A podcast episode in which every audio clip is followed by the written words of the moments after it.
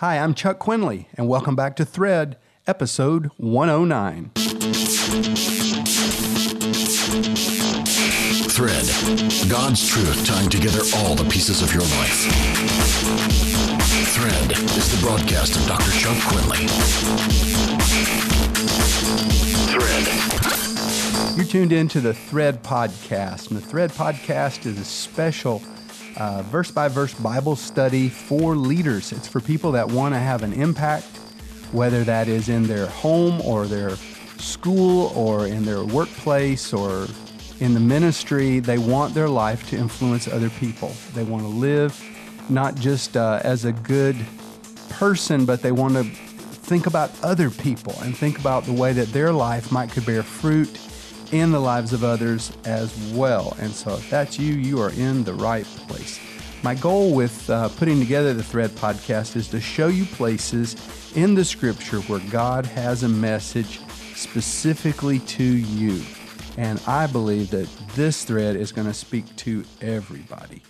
Today's thread is about those times when you know you need a radical change of direction so you can become fruitful and you can't figure out which road to choose. Now, it's easy to choose between evil and good because, I mean, that's just a matter of your will and whether you want to serve God or not. But if you've decided already, I want to serve God, I want to stay away from the evil things and I want the good things, well, the harder choices are when God puts two good things in front of you and it's like, wow, do I serve that group or this group? Do I try to reach out to those people or these people. And you know those are the hard decisions to make because it you know it's just not so clear. And that's uh, that's what's going to happen in this thread podcast. Change of direction is always really interesting to me and i look forward to it in my own life. About every 10 years i'll have a pretty radical shift in who i am and what i'm doing. In the end it's all the same theme uh, I am a father in the land, and God has always used me to father and mentor and and shepherd and nurture in those ways. Uh, my primary gift is a teacher, and so I do other things. Um, you know, I I lead in uh, production of of video. I write books. I speak. Uh, I lead a team here in Thailand at Media Light, and we have the Media Light Institute, where we train students from all over the world and give them uh, a focus on spirituality, leadership, and professional video production ability. But in the end, it's all the same theme.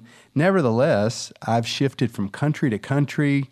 When I married Sherry, we were children's pastors, and then we became youth pastors in Pennsylvania and had to move 12 hours away. And then we moved to Jamaica. We thought, actually, that's a good that's a good jumping off point here. It's amazing how one phone call can change your life. You know, Sherry and I were we'd been married a year or two, maybe two years, and we were in Pennsylvania. It was a snowy January day, and I was at the church where I was a youth pastor. We were youth pastors together, and the phone rang, and I picked it up, and it was my supervisor in my uh, graduate school program. I was not. I was in the final edges of my graduate education, and I was working on my Master of Divinity and writing my thesis. And Chaplain Crick was in charge of placement of internships for us.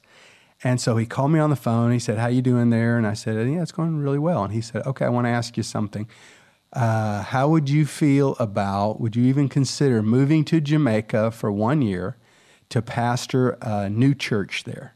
And I said, wow, that's really different. Why would you call me for that? And he said, you're the only one that I would think crazy enough to go do it. And he told me some more about it. And we prayed about it. And then I just thought, you know, that's really good for us. We ought to do that. And uh, I thought it was for one year, but it ended up being that placement ended up for five years.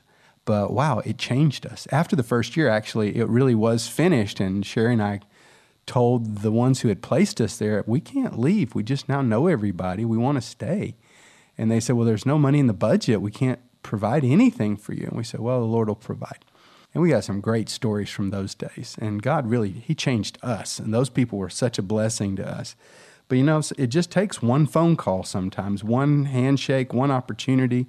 And all of a sudden, the door flies open, and you find your life in an entirely different direction. And we're in Acts chapter 16, and in verses 6 through 10, something happens that shapes modern world history. And it's, uh, it's shaped by, by the event in those scriptures. Um, let me just give you a little background before we dive into it and show you the uh, eventual repercussions of this one action. Because what happens in this passage is uh, a man is seeking God. What should I do about ministry and especially about outreach? And God speaks. And when God speaks, now the man has to respond yes or no. Is he going to obey God? And Paul obeys God. And Paul wakes up his small band of change agent friends and at daybreak they go out and try to buy a ticket and they you know they get themselves onto Europe which is where God told him to go now this is pagan Europe which wasn't Christian Europe uh, but it changes everything because Europe becomes the center of global Christianity for over a thousand years it's through the Europeans that the gospel then goes to other nations and uh, you know, world history is written by this one decision. Paul is trying to decide whether he should go to Asia or whether he should go to Europe, and he's right at the crossroads. Um, let's just jump in and read it verses 6 through 10, Acts chapter 16, 6 through 10. Now, when they had gone through Phrygia and the region of Galatia, they were forbidden by the Holy Spirit to preach the word in Asia. That's interesting. You know, sometimes the Holy Spirit tells you no. Paul wanted to go into Asia, forbidden by the Holy Spirit to preach the word in Asia. Verse 7. After they had come to Mysia, they tried to go into Bithynia, but the Spirit did not permit them the second time. They'd been checked. So, passing by Mysia, they came down to Troas, and a vision appeared to Paul in the night. He saw a man of Macedonia stood and pleaded with him, saying, Come over to Macedonia and help us. Now, after he had seen the vision, immediately we sought to go to Macedonia, concluding that the Lord had called us to preach the gospel to them. Let's look at this. pack. Let's just unpack this a little bit. First, uh, forbidden by the Holy Spirit to go directly into Asia. Then they tried to go to like the corner on the way to Asia try to go to Bithynia. The Spirit again, no. And uh, you, we all need to be as grateful for a clear no from God as a clear yes. And uh, so, you know, we might ask the question well, wasn't Bithynia worthy of the gospel? I mean, doesn't God care about the people of Bithynia? Paul's trying to go there and preach, and God says no to him. Well, in 1 Peter 1 1, Simon Peter greets the saints who gather in Bithynia which means somebody else was already going there. God doesn't have to tell us everything in His plan. And we all need to understand that we aren't God's only servant. You know, it's the, the whole plan doesn't revolve around us. The story isn't about us. It's not the story of our life as ministers of the Lord. It's, well, someone said it like this History is His story. And it's His story. Now, thankfully, we've been given an important part in that story. But we need to be clear what our mission is and do our part in the mission cheerfully. And if our part is we hold the rope for the boat so it doesn't go away from the dock, then hallelujah, I got to be the guy who holds the rope on the Lord's boat. And that ought to be enough. So I just need the Lord to speak to me and he can say yes and he can say no. And I'm just I just want to be excited that God spoke to me at all in this season, Paul's in a time of personal searching. He's at least in his late 40s, and he has fulfilled so many dreams and goals. And now he's longing to get, you know, he's ready for another challenge. He's ready for a whole nother season. And he needs a clear word from God about his future ministry. Now he knows his theme. His is about preaching the gospel where it hasn't ever been heard. And so he's done some things to get him get himself lined up for God's direction. Number one, he left Antioch. We said last time the first step in, in uh, achieving things is to leave. You know, go do something. Just start. Uh, somebody said anything worth doing is worth doing poorly. And what they meant was just start it. You know, at whatever level you can start it, just do it. uh, the minimum, you know, even with things that you're trying to produce, the minimum viable product, what the least uh, sellable product is, then improve it, but get it to market, you know, and get your get yourself moving on this. And, and Paul did. He left Antioch and he built his team. He understood the law of the inner circle, and he was going to need a team, a robust team. And Paul has built one. God has gathered to him uh, more um, like tough, vigorous kind of guys around him. So he's got the right team. He's left Antioch. And number three, he's physically in a good place to change direction. And that's important too. You know, if you think that uh, you might have a calling, some kind of special calling from God, but you are um, you're in debt, you've got all kinds of other circumstances around you. You need to attack those circumstances. Focus on those things and get them out of your way. And you may need to move, physically move to another place. Uh, if you've got a heart to do certain kinds of things, there, there are places in the world that, that are like the beehive for that kind of activity. You need to go move there. Lots of things happen in those places. And so Paul has uh, moved, and what he's done is he's at the corner, he's right where Europe and Asia meet. So it's like, all right, God, now I'm at the crossroads. I can go right, I can go left, I can go north, I can go south. Lots of things can happen. He's in a perfect place, and that's pretty cool. Uh, another thing we see about Paul is he's smart enough not to dive into every need that he sees. You know, I talked to a very successful businessman one day, and I said, Give me your biggest piece of advice. And he said, I've seen more businesses destroyed from growing it too fast than any other thing. You get so excited about expansion and you just push growth, growth, growth, and you don't have the infrastructure, and the thing falls apart in the end. And I think that happens all the more in the lives of people who are trying to save the world, which I want to save the world. I want to be a part of it. I know I won't save the whole world, but I want to help my part. Uh, but, you know, dissipation, uh, it's a great word, big word, but it's a good word. We don't have any other words like it. Um, dissipation means you've taken something, uh, a resource, and you've sort of spun around in a circle, just throwing it to the wind in every direction. So you've used up, you know, you're using up your energy, you're using up your uh, what could power something awesome, and you're just like throwing it like dust in the air. And in the end, you spend it all and you tire yourself. And the way Paul expresses it, he says, I don't want to beat the air. And it's like a boxer who's just going crazy fighting the air. It's like save your punches, you know, save that sugar in your blood, save your oxygen, wait for your target and just punch that thing. So Paul's smart enough. He's not volunteering for every little thing. He's not letting other people set the agenda and everybody's need become his driving force. He's just waiting on God. He's in a place, he knows he's in the right place, and he expects to hear God speak to him. And God does, and he always will. Finally, verse 9, the answer comes, and it comes in a night vision. Um, I love the creative way God reveals his plan to Paul. You know, this plan isn't about Paul, he's not the Messiah, it's the kingdom of God plan.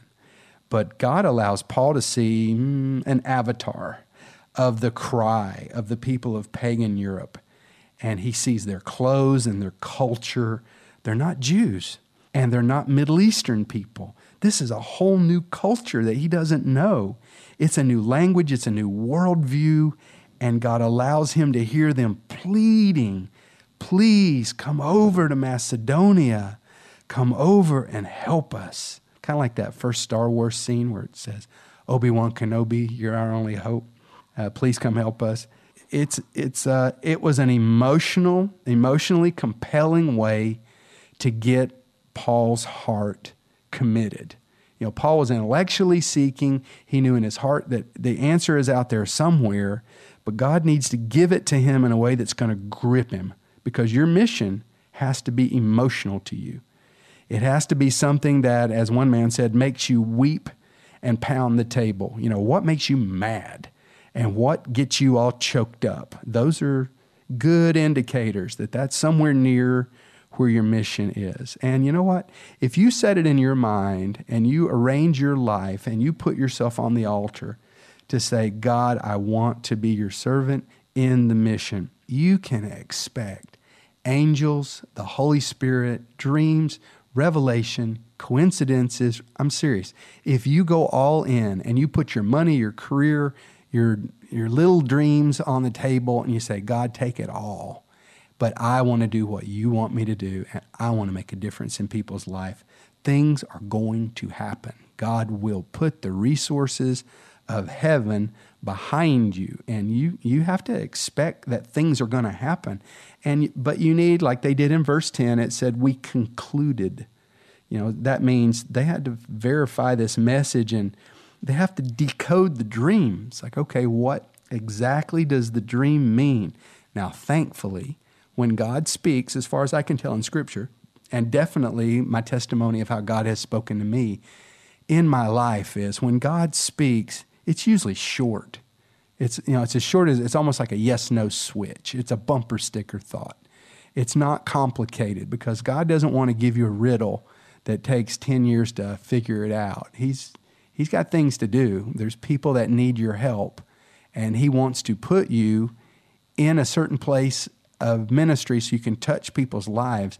And if you are listening to God, he speaks. Now, every time he's ever spoken to me, it's been like a question or a very short sentence, but it's just, you know, it's like, it's, it's like a telegram more than a novel. And I think that's how, that's how it works with most people.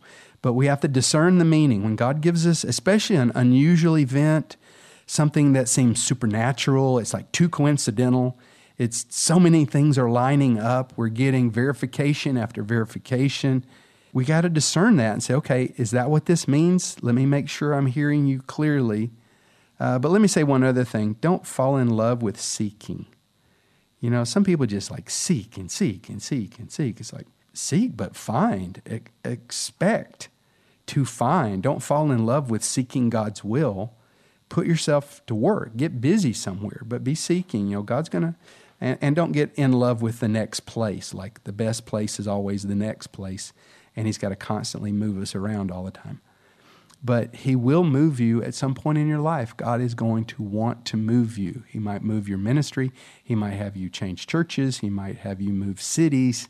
You may totally, like He's done in my life two or three times now, he may totally tell you to close up shop and everything you've ever done and all the things that you know you're good at he says yeah yeah you, you'll kind of need that but that's not what i'm going to have you doing now so you get the experience and you walk away with that, but I'm not doing what I've done all my life. You know, I, I used to plant churches and I ran colleges, uh, a college, and I, I was a Bible school teacher and I know how to do that. And the Lord said, Yeah, well, I want you to do media work and I want you to train students and I want you to write. And now more and more he's leading me onto the internet and I'm just having to learn it. It's the same ministry, he's just shifting my location the way he shifted Paul. Well, let me ask you this what visions have you had? And are you settled right now? Are you settled in the center of God's will? Or are you searching for something that you know is out there? I try to always have my eye on three things.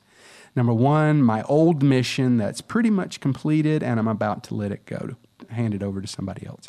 Secondly, I keep my eye on my main thing, and that thing gets, I don't know, 70% of my energy goes to that thing. But there's always a third thing, and it's something I see coming as my next focus. And it might take three to five years to get to me, but I can usually see these things coming on the horizon, and I don't stop what I'm doing and run after them.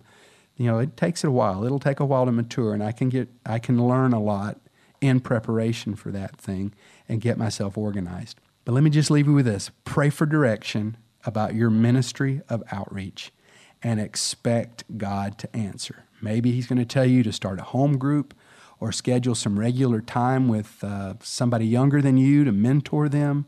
Or He may tell you to sell everything you've got and move to Kazakhstan. I don't know. Or He may just tell you to invite one of your neighbors to eat in your home every Friday night. But do something, increase your witness to others. When Paul looked at his life, he had achieved so many things and he had done so many amazing uh, things with the Lord in the kingdom. But Paul knew he needed to grow again and he needed to bear more fruit. Let me just remind you to do a couple things as I close off uh, this episode of Thread. Number one, if you've got questions, Go to quinley.com slash questions and you'll see the place to record them. Push the button and just speak your question in.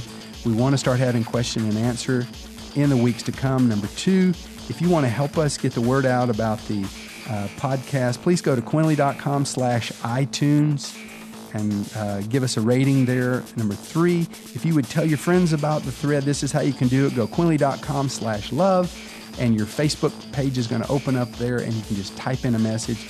Tell them you're enjoying the Thread podcast, and uh, just to log into it. They can find it always at quinley.com. And when you go to that website, you can see the iTunes link and all the other ways to find the podcast. But I really appreciate uh, your support of the podcast. This is episode 109. And let me leave you, as always, saying expect God to use your life. Expect Him to use you. He wants to use you, and today He's going to do something with you. Just keep your eyes open and expect God to use you today. That's all for now. See you next time on Thread. Thread is the broadcast of Dr. Chuck Quinley. Log on to quinley.com.